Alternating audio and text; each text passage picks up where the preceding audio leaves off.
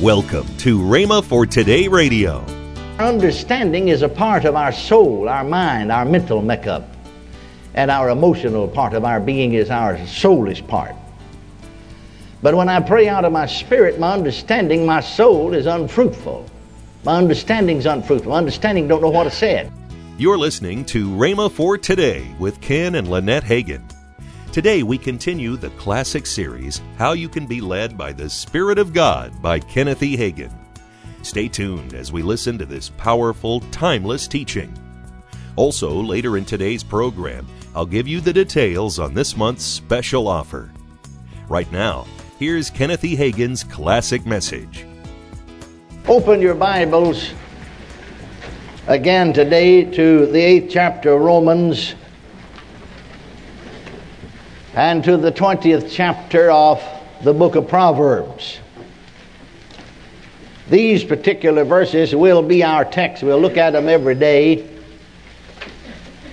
examine them in detail further along in the lessons.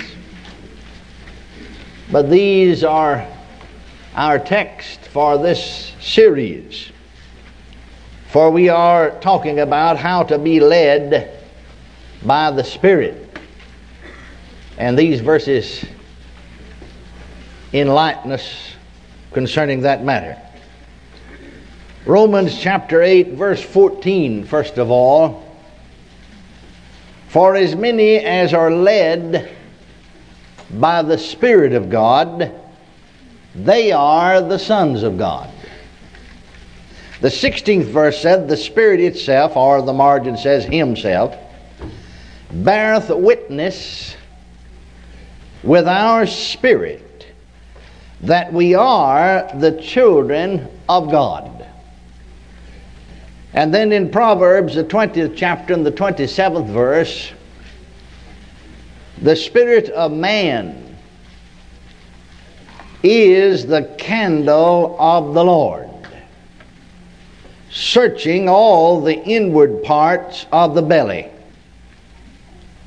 One translation reads, The spirit of man is the lamp of the Lord.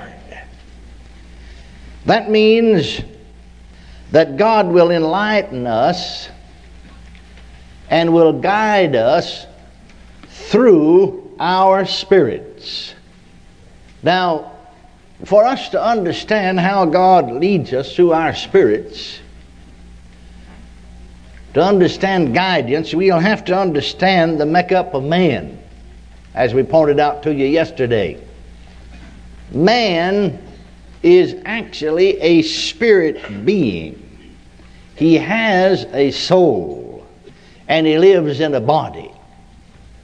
Now, there's nowhere in the Bible that the Bible says that God, His Spirit, bears witness with our bodies that we're the children of God.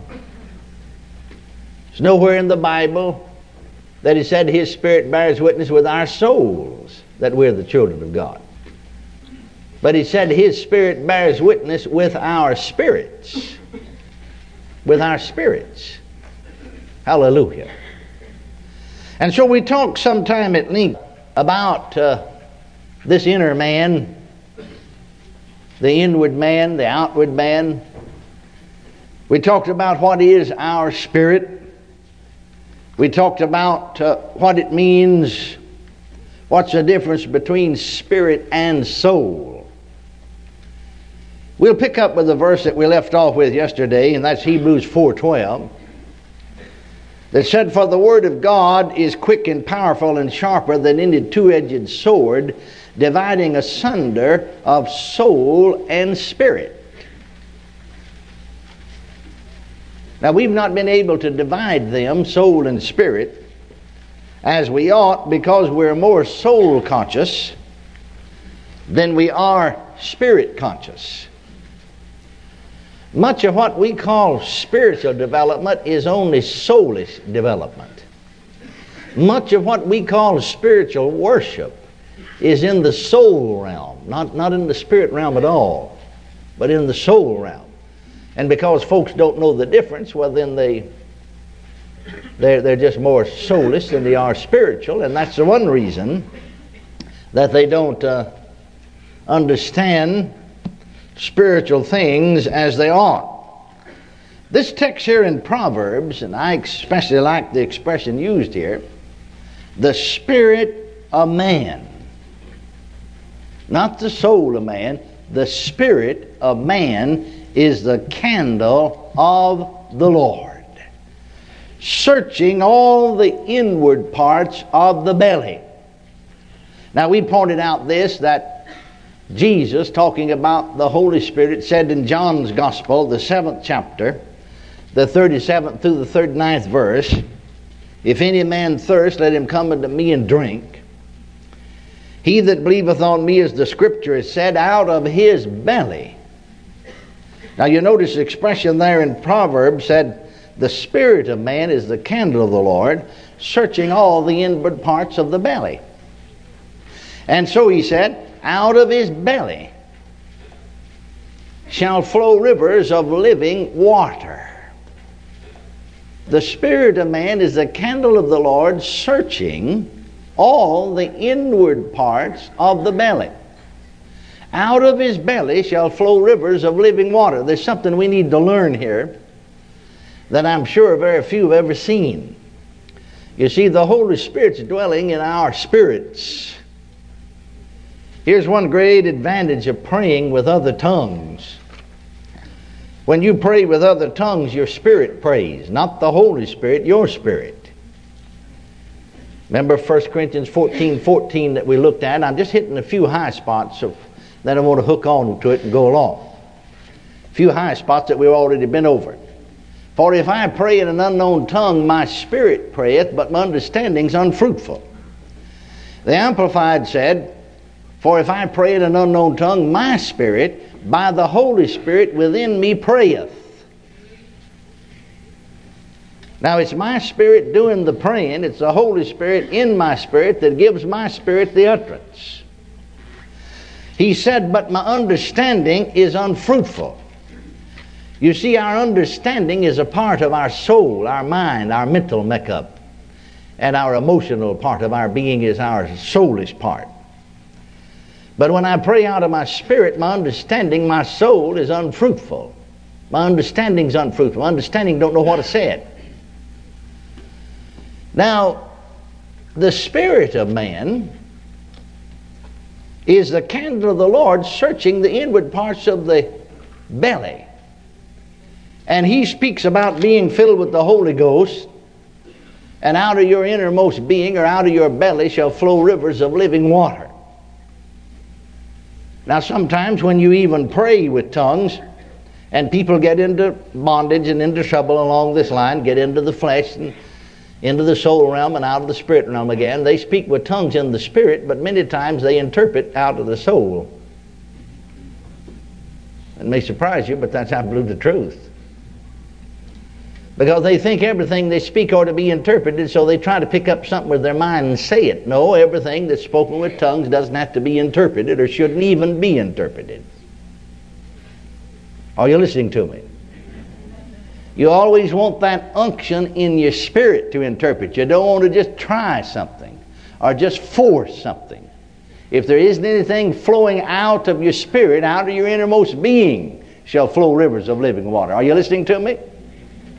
I've seen people say to people, you know, feel like God has a message you and they'd speak in tongue, then tell them, said, now interpret that. Well, now really, that's ignorance gone to seed. Amen. Are you listening to me? Don't try to force any interpretation. Let it come out of your spirit, not out of your soul, not out of your mind. Don't try to make up something. And if it just isn't there, well, don't, don't try to force anything. Now, sometimes, sometimes, even in praying, I, I find out that I interpret my prayers. But now, then again, in praying in other tongues, I find out no interpretation. Interpretation had anything to do with it. My spirit searcheth. The spirit of man is the candle of the Lord, searching the inward parts of the belly. And the Holy Spirit is residing, if you'll pardon the expression, in my belly. You see, go back here to John. If you doubt that, go back to John's Gospel, the seventh verse. Seventh chapter, 37th verse. If any man thirst, let him come unto me and drink. He that believeth on me, as the scripture said, out of his belly shall flow rivers of living water. But this spake he of the Spirit, which they that believeth on him should receive, for the Holy Ghost was not yet given, because that Jesus was not yet glorified. So you see, the Holy Spirit's dwelling, another translation said, not only out of his belly, but out of his innermost me- being. That's a better way to say it. The Holy Spirit is dwelling in my innermost being. And another way of saying Proverbs 20 27 would be the Spirit of man is the candle of the Lord searching all the inward parts of the belly or of, the, of your innermost being. Well, I found that uh, my spirit very often, I'm not talking about interpretation, now that's a different thing entirely, will know what I'm praying. My spirit will know that. And because, you see, the Holy Spirit's dwelling in my spirit, my spirit searcheth the inner parts, innermost part. And my spirit will know what the Holy Spirit is saying to my spirit. My spirit will pass it on to my mind. We'll get to that in a minute, how he does it. And uh, there's just a whole world out there in the spirit. Some people become fearful because, you see, uh, they operate in the soul realm, and in the soul realm, you can have demon activity as well as Holy Spirit activity, and many have never learned the difference. You're listening to Rhema for Today with Ken and Lynette Hagin. Now, let's join Ken and Lynette Hagin. Let's talk about what we have for an offer. We have uh, how to live worry free, stepping out of bondage, distress, and fear. So many people live in, in fear, of this or that, or are, are under stress all the time and they're always worrying and, Yes. and so and that's what this is all about God a- doesn't want us to do it- that. It's a series that I did, I don't know, it's been some time ago when I taught this series. Back in 98, I believe it was. There's three CDs in here. And then I've been back, oh, I don't know, several years ago. People were going through stuff and storms. It seemed like everybody was involved in a storm in their life. Man, this all the way back in the early 80s, we had some uh, an economy deal, and, and I heard somebody say, Where is God in my storm?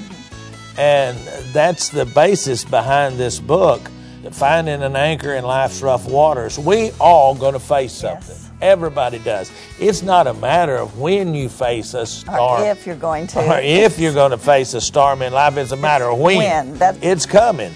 That's what this book is all about. As we are on our voyage through life, and we have the howling winds and the roaring waves and adversities come to us, Yeah. we do not have to succumb to the storm. We can make it through the storm. That's right. Special offer. Yes, for Um, the three CDs, li- How to Live Worry Free from Yes. Stress and Bondage and Fear, and Where's God in My Storm. It's uh, regular thirty-two ninety-five. We're offering it for nineteen ninety five. $19.95. That is a thirteen dollars savings. $13 That's savings. a big savings. Go right now and get on your get on your computer and Yes. go and order it right now. Don't delay. Call today. Call 1 888 Faith 99. That's 1 888 Faith 99. Or if you prefer, write Kenneth Hagin Ministries. Our address is P.O. Box 50126, Tulsa, Oklahoma 74150. Don't forget, for faster service, order online at rhema.org. That's R H E M A dot O R G. Tomorrow on Rhema for Today, we continue with the teaching by Kenneth E. Hagin How You Can Be Led by the Spirit of God. Thanks for listening to Rhema for Today with Ken and Lynette Hagin.